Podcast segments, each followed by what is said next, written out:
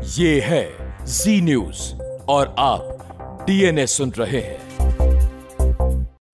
गणतंत्र दिवस की परेड शुरू होने से पहले आज राष्ट्रपति रामनाथ कोविंद ने जम्मू कश्मीर पुलिस के शहीद एएसआई बाबूराम को मरणोपरांत अशोक चक्र से सम्मानित किया। शांति काल में सेना और सुरक्षा बलों के शूरवीरों के पराक्रम का ये सबसे बड़ा सम्मान है, जिसे शहीद बाबूराम की पत्नी और उनके बेटे ने बहुत ही गर्व के साथ आज स्वीकार किया। तस्वीरें देखिए। लेकिन आतंकवादियों ने राजनीति में योगदान के लिए सरकार ने विपक्षी दलों के दो नेताओं को जो पद्म भूषण पुरस्कार देने का ऐलान किया था उस पर अब राजनीति होने लगी है। लेकिन आप देखिए कि हमारे देश का ये परिवार है और ऐसे हमारे देश के हज़ारों परिवार हैं जिन्होंने अपने सोल्जर्स को अपने सदस्यों को इस देश की रक्षा के लिए खो दिया। लेकिन वो केंद्रीय रिज़र्व पुलिस बल के पुरस्कार लेने के लिए दिल्ली तक आए हैं राष्ट्रपति से मिले हैं, आवासीय प्रधानमंत्री से मिले हैं। संयुक्त दल ने उस मकान और इन परिवारों को इस बात का गर्व है कि इन्होंने हमारे देश की रक्षा में अपना योगदान दिया। घेराबंदी का कार्य सौंपा गया। श्री बाबूराम एएसआई ने उस मकान से निवासियों को रणनीतिक और सफलतापूर्वक बाहर निकाल के लिए यादगार रहेगी। इनकार करते हुए आतंकवादियों ने छिप कर दिया शोक अब देखिए, कुछ लोगों को जब पुरस्कार दिया जाता है तो वो क्या करते हैं? पश्चिम बंगाल के पूर्व मुख्यमंत्री बुद्धदेव भट्टाचार्य ने पद्म भूषण पुरस्कार लेने से इनकार कर दिया है। और कांग्रेस के वरिष्ठ नेता और जम्मू कश्मीर के पूर्व मुख्यमंत्री गुलाम नबी आज़ाद ने पद्म भूषण स्वीकार जब कर लिया तो वो कांग्रेस पार्टी के ही कुछ नेताओं को खटकने लगे। तो इस बार सरकार ने बुद्धदेव भट्टाचार्य और गुलाम नबी आज़ाद को पद्म भूषण पुरस्कार से सम्मानित किया था और गणतंत्र दिवस की पूर्व संध्या पर पद्म पुरस्कारों की घोषणा करने की परंपरा रही है और उसी की परंपरा के तहत सरकार ने एक दिन पहले बुद्धदेव भट्टाचार्य को पद्म भूषण से सम्मानित करने का ऐलान किया था। लेकिन पद्म पुरस्कारों की लिस्ट आने से कुछ देर के बाद ही बुद्धदेव भट्टाचार्य ने यह कह दिया कि पद्म भूषण पुरस्कार के बारे में उन्हें कोई जानकारी नहीं है, उन्हें पहले से किसी ने इसके बारे में बताया नहीं, और अगर उन्हें पद्म भूषण पुरस्कार देने का ऐलान किया भी गया है तो वो इस पुरस्कार को लेने से इनकार करते हैं, उन्हें नहीं चाहिए। पद्म पुरस्कारों की लिस्ट जारी करने से पहले गृह मंत्रालय के अधिकारी अक्सर उन तमाम लोगों से बात करते हैं पहले, जिन्हें यह पुरस्कार दिया जाता है, और बुद्धदेव भट्टाचार्य के घर पर भी फ़ोन किया गया था। बुद्धदेव भट्टाचार्य, क्योंकि आजकल बीमार हैं, इसलिए उनके परिवार के लोगों को ये जानकारी दी गई कि इस बार बुद्धदेव भट्टाचार्य को पद्म भूषण पुरस्कार दिया जा रहा है। ये सारी जानकारी देने के बाद उनके नाम की घोषणा की गई। लेकिन बुद्धदेव भट्टाचार्य ने आज ये कह दिया कि उन्हें तो किसी ने इसके बारे में कोई जानकारी दी नहीं, और पद्म भूषण पुरस्कार ठुकराने का कारण भी उन्होंने साफ़ साफ़ बताया नहीं।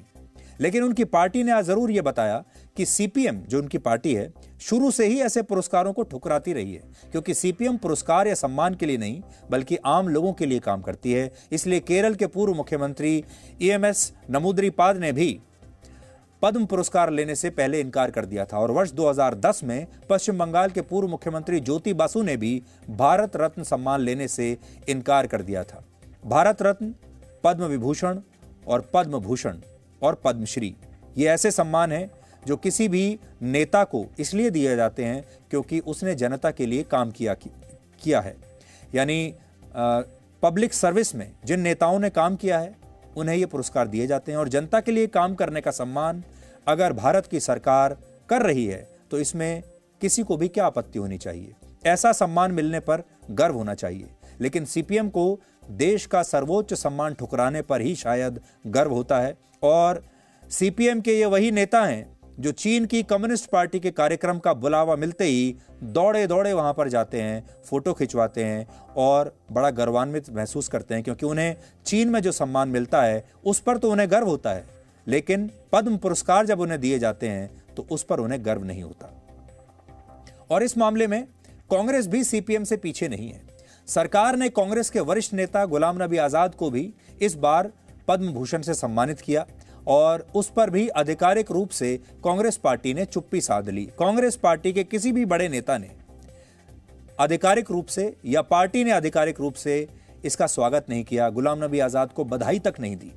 कांग्रेस पार्टी या कांग्रेस पार्टी के अध्यक्ष सोनिया गांधी ने गुलाम नबी आज़ाद को इतना बड़ा पुरस्कार मिलने पर कोई बधाई नहीं दी। राहुल गांधी ने, प्रियंका गांधी वाड्रा ने कोई बधाई नहीं दी।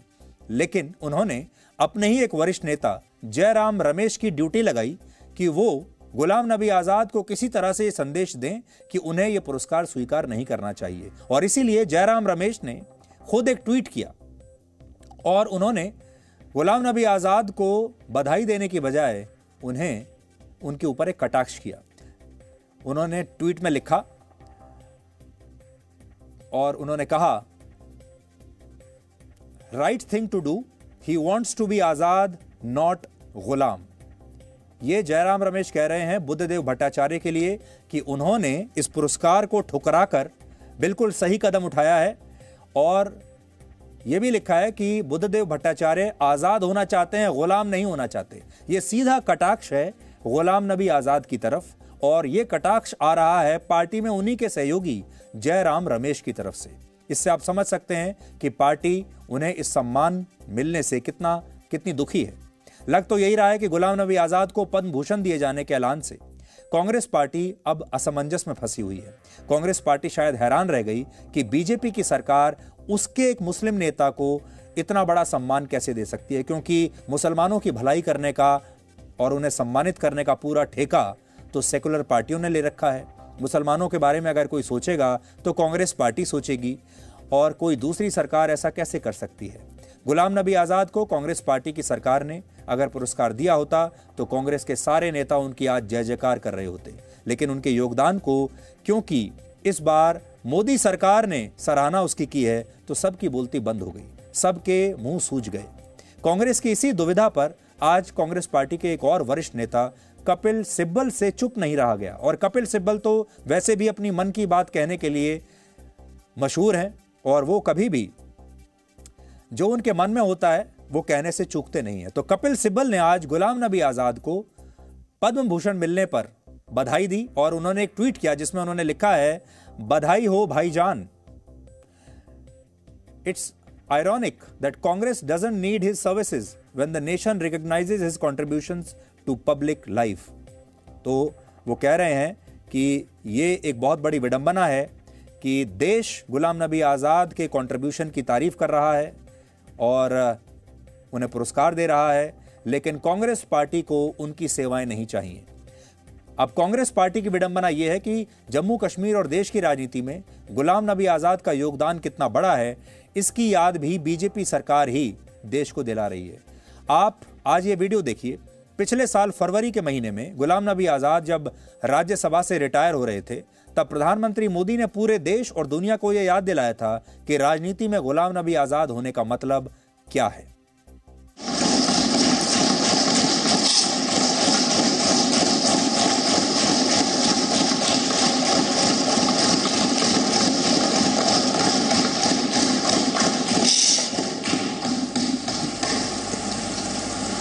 पद सत्ता जीवन में आती रहती। है लेकिन उसे कैसे पचाना?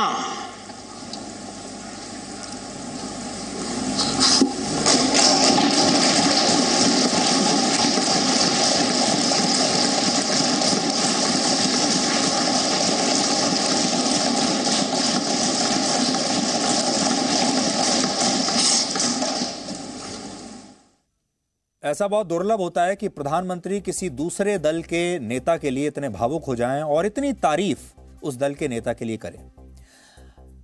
तो ये लोग कौन हैं जो भारत के इन पुरस्कारों का अपमान करना चाहते हैं? आज एक बार फिर से आप देश की संस्कृति, इतिहास, शौर्य और ताकत की झांकी देखिए।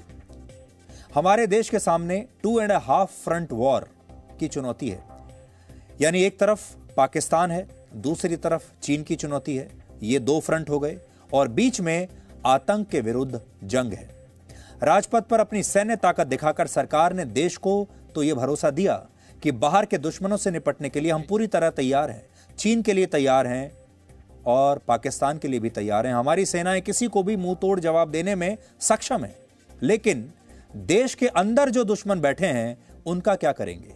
ये बड़ी बड़ी मिसाइल्स ये फाइटर जेट्स जो आज उड़ रहे थे क्या ये देश में बैठे हुए दुश्मनों के साथ भी कुछ कर पाएँगे? दुर्भाग्य से ये मिसाइल हम उन पर नहीं चला सकते। और आज हमारे देश में ऐसे बहुत सारे लोग हैं जो इस सेना को, इन मिसाइल्स को, इन हवाई जहाज़ों को आज देश का नहीं बल्कि बीजेपी का मान रहे हैं। क्या ये सेना आपको बीजेपी की दिखती है?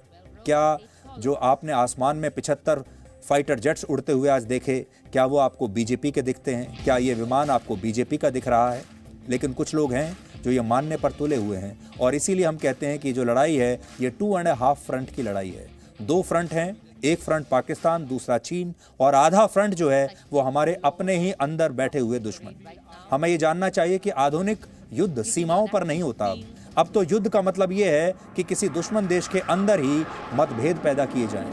उसकी सिविल सोसाइटी को तोड़ दिया जाए, समाज को तोड़ दिया जाए। समाज में असंतोष फैलाया जाए। राजनीतिक विचारधारा के आधार पर लोगों को लोगों को लड़वा दिया जाए। धर्म, जाति, भाषा और क्षेत्र के आधार पर लोगों को लड़ा दो। ऐसा दुश्मन देश करते हैं।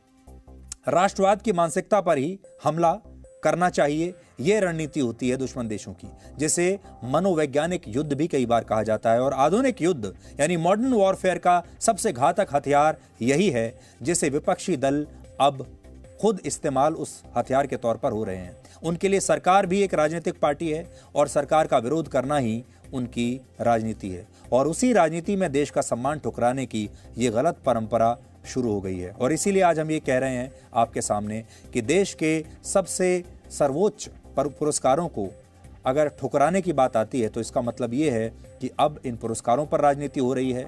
आने वाले दिनों में गणतंत्र दिवस और स्वतंत्रता दिवस पर जो समारोह होते हैं, उन पर भी राजनीति शुरू हो जाएगी और विपक्षी दल इनका भी बहिष्कार करना शुरू कर देंगे। और यही हमारे दुश्मन चाहते हैं। चीन आज इस बात से कितना खुश हुआ होगा? और पाकिस्तान भी आज ये सब देखकर कितना खुश हुआ होगा कि हमारे ही अपने देश के लोग ऐसे हैं। और वो लोग कोई छोटे मोटे नहीं हैं। राज्यों के मुख्यमंत्री रह चुके हैं। तो जब बुद्धदेव भट्टाचार्य पश्चिम बंगाल के मुख्यमंत्री थे, क्या वो राज्य के मुख्यमंत्री थे? या राज्य के लोगों के मुख्यमंत्री थे? या सिर्फ़ अपनी पार्टी के मुख्यमंत्री थे? आज जो उन्होंने किया है, उससे ऐसा लगता है कि वो सिर्फ़ अपनी पार्टी की विचारधारा के मुख्यमंत्री थे, वो सबके मुख्यमंत्री नहीं थे।